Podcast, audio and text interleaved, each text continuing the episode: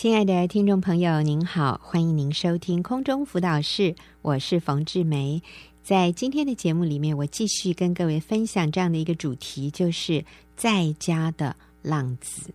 啊，为什么讲到在家的浪子呢？这个题目本身听起来就很矛盾啊。浪子应该是流浪在外，为什么会有一个在家里面的浪子呢？我们在这里强调那个浪子的定义，其实跟他身在何处无关，而是他与他父母亲的关系。决定了他是不是一个真正的浪子，呃，我们看的是《路加福音》第十五章二十五到三十二节，在这段经文里面讲到这一对兄弟啊，啊、呃，弟弟其实是那个真正的浪子，可是弟弟回转了，弟弟悔改了，所以他就已经不是浪子了。可是在家里的这个哥哥呢，从来没有离开过家，但是因为他心里面对他的弟弟。没有爱心。当他看到他的弟弟回转的时候，他不但没有开心，他不但没有欢喜快乐，他反而生气。而且他生气哈，他竟然不肯进去跟家里面的人一起欢迎、一起庆祝这个弟弟的回转。他反而在门外赌气，哎，还要他爸爸出来哈劝他进去。然后他对他爸爸发出了许多的抱怨。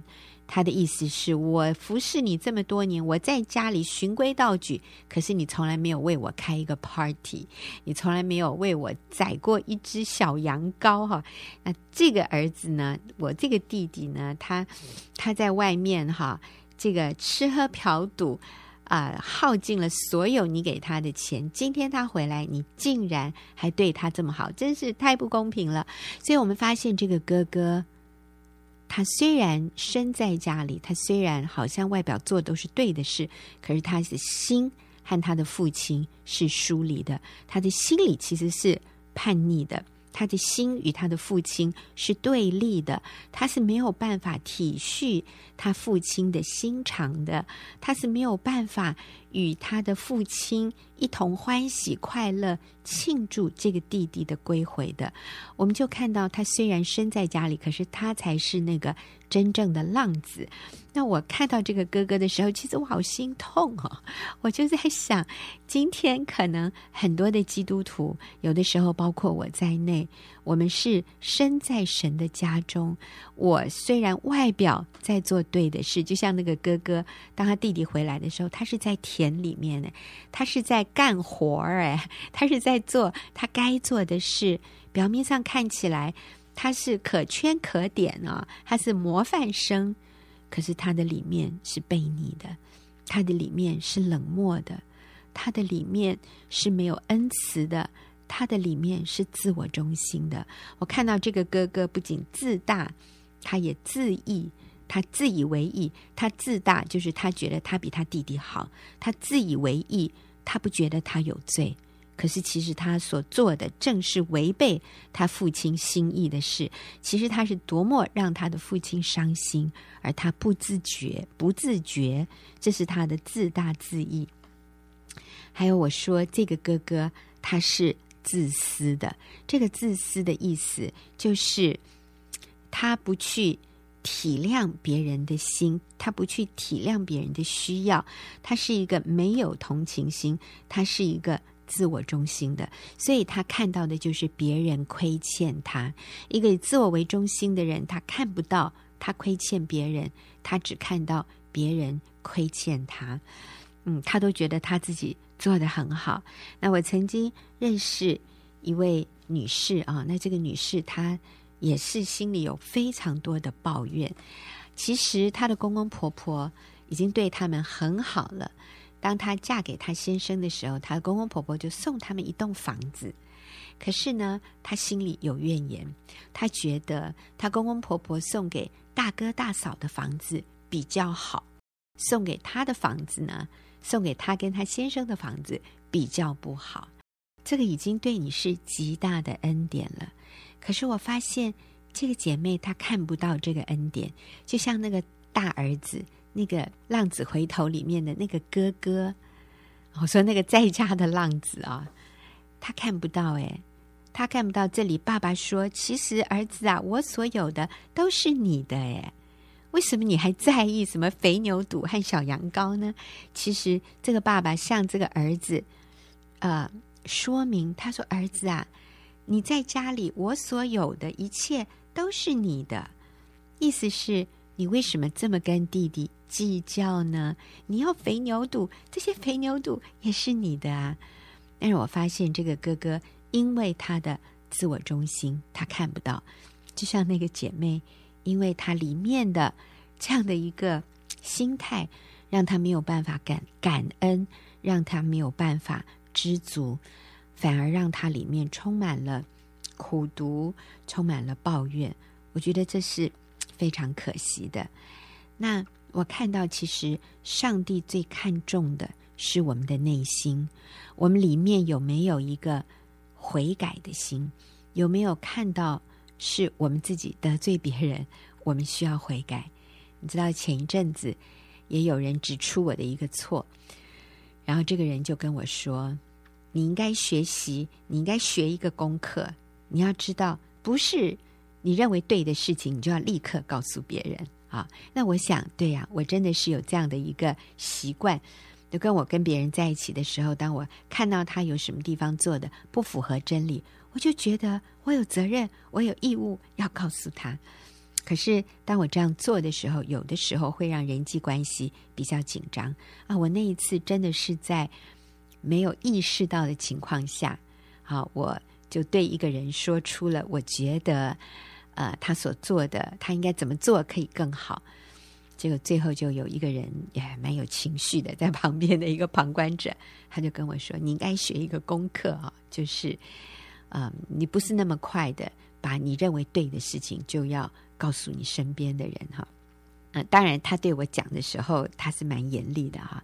那我的心其实是很忧伤的，我是为我自己所犯的这个错误，我为我自己的自大自义哈来忧伤。哎呀，我就跟上帝祷告，我说：上帝，你真的让我谦卑，让我能够学习这个功课。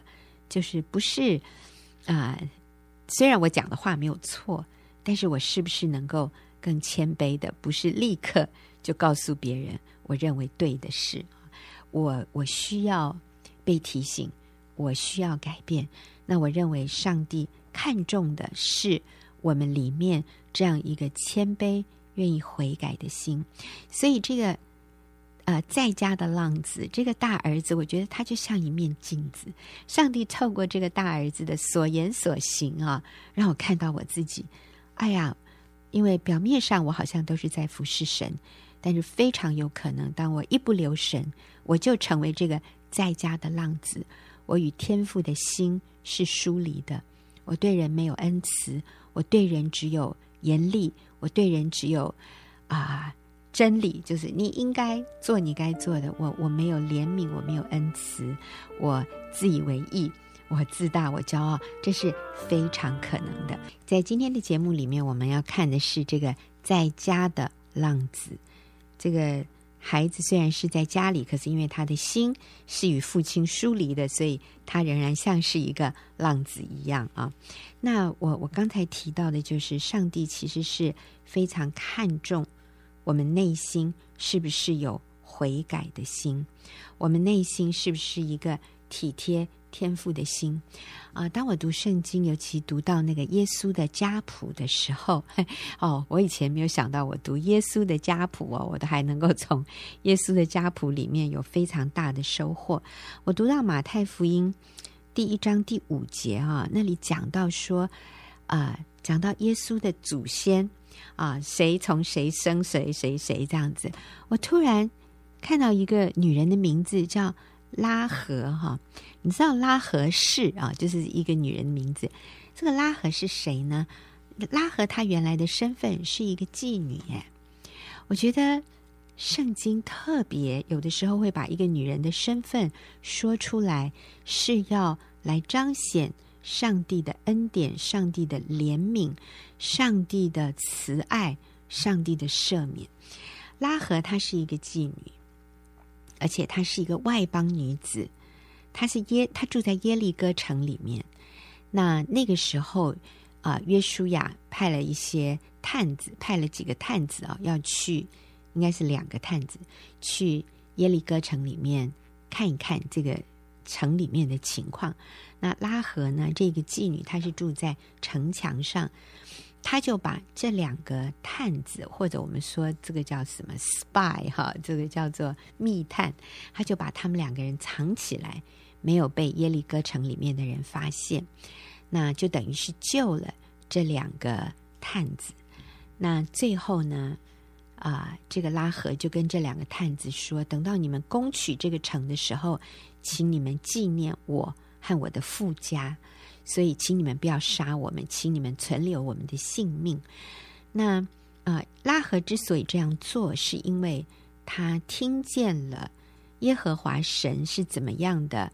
恩待以色列人，与以色列人同在。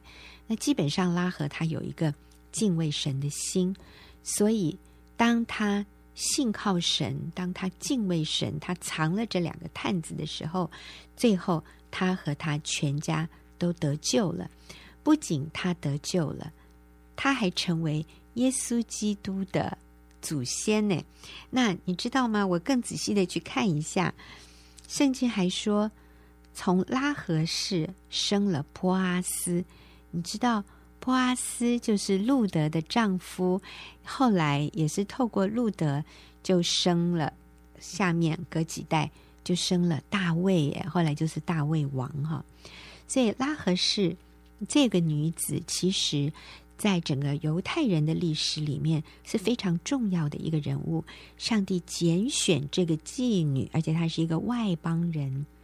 她原来是不属于犹太人的这个血统，但是她成为耶稣基督的祖先呢？我如果按照人的家谱来看的话，我就看到上帝是何等看重一个悔改的生命，上帝是何等看重一个信靠他的一个人啊，看重人的这样的一个心。不管我们过去有多么大的污点，不管我们过去。犯了多么不可原谅的错误，但是当我们谦卑的来到上帝面前，我们愿意悔改，我们愿意投靠他，我们愿意重新走在正路上的时候，上帝的恩典浩大，是过于人所能测度的，是过于我们的想象力所能够体会的。上帝看重我们是不是在小的事情上，我们。为我们自己的行为负起责任，然后我们愿意悔改。嗯，我就知道有认识有一位姐妹啊，那她的先生也是有外遇离家，然后也不再给生活费。然后她的先生那个时候还还夸口哦，跟他身边的人说：“你放心啦，我只要三个月哈，不给不给我太太生活费，他就受不了了，他就会屈服了，他就会签字离婚了啊。”那没有想到这个姐妹后来认识耶稣，认识主，并且他愿意持守在婚姻里面啊，挽回婚姻。所以就算先生不给他钱，逼迫他要签字。他仍然说：“我尊重你，你如果要离家，这是你的决定，但是我我不能签这个字啊啊，因为我我要持守在我起初跟你所立的那个盟约里面，就是一夫一妻，一生一世，至死不离。那其实这位姐妹她的先生是很会赚钱的啊，他自己还开他有自己的事业的，那呃。”那但是这个姐妹很棒，她就是每一个礼拜，她写一封信，然后这个信里面就是讲到他们生活的点滴，然后到礼拜五的傍晚，她就开车带着两个孩子到爸爸，其实他先生是一个是开诊所的哈，到爸爸的诊所楼下，叫两个孩子把给爸爸的信拿到楼上去。啊、然后爸爸可能就跟孩子讲话，讲个两分钟，然后孩子就下来了，你知道吗？长期以来，每个礼拜都是这样，就至少让爸爸跟孩子还有一些啊、交流，还有一些互动。那其实先生对这位姐妹她所写的这些信啊，他是呃不屑的哈，他是从来没有回应的。那那有一天呢，这个姐妹在家里，她就电话铃响了。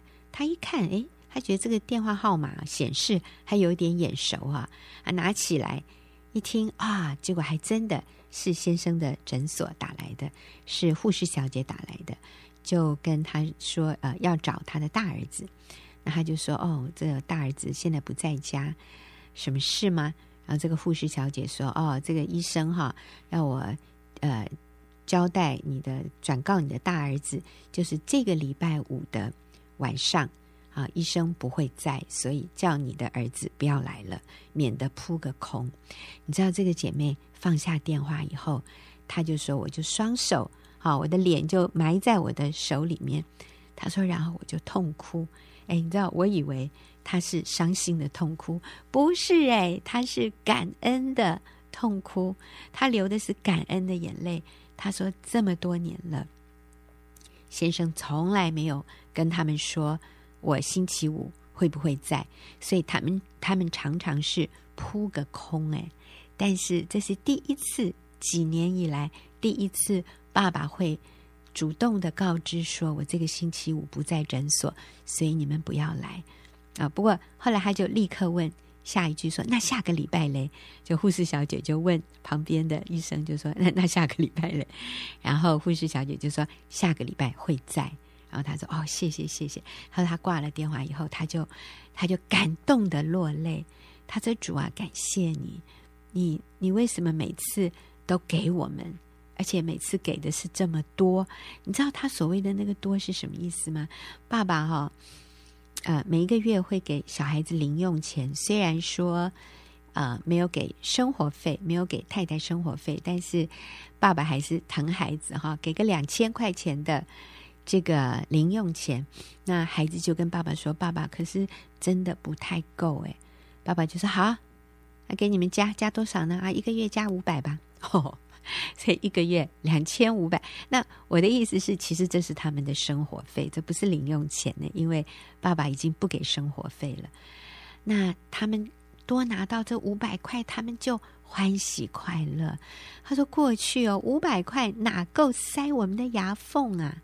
可是现在五百块，我们好珍惜，我们好感恩，我们看到爸爸对我们的爱。”他说：“我们更看到天父。”对我们的爱，哎呦，他就说：“主啊，谢谢你，为什么你每一次都及时的供应我我们，而且你每次都给的这么多？”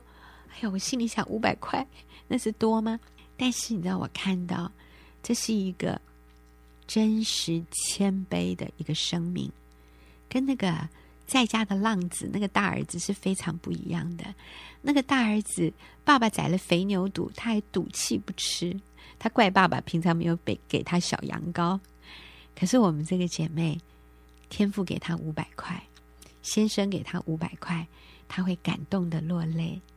我认为这是上上帝看重的那个悔改的心，上帝看重我们里面那个谦卑的心。这个在上帝面前是极宝贵的。今天谢谢您的收听，我们下个礼拜再会。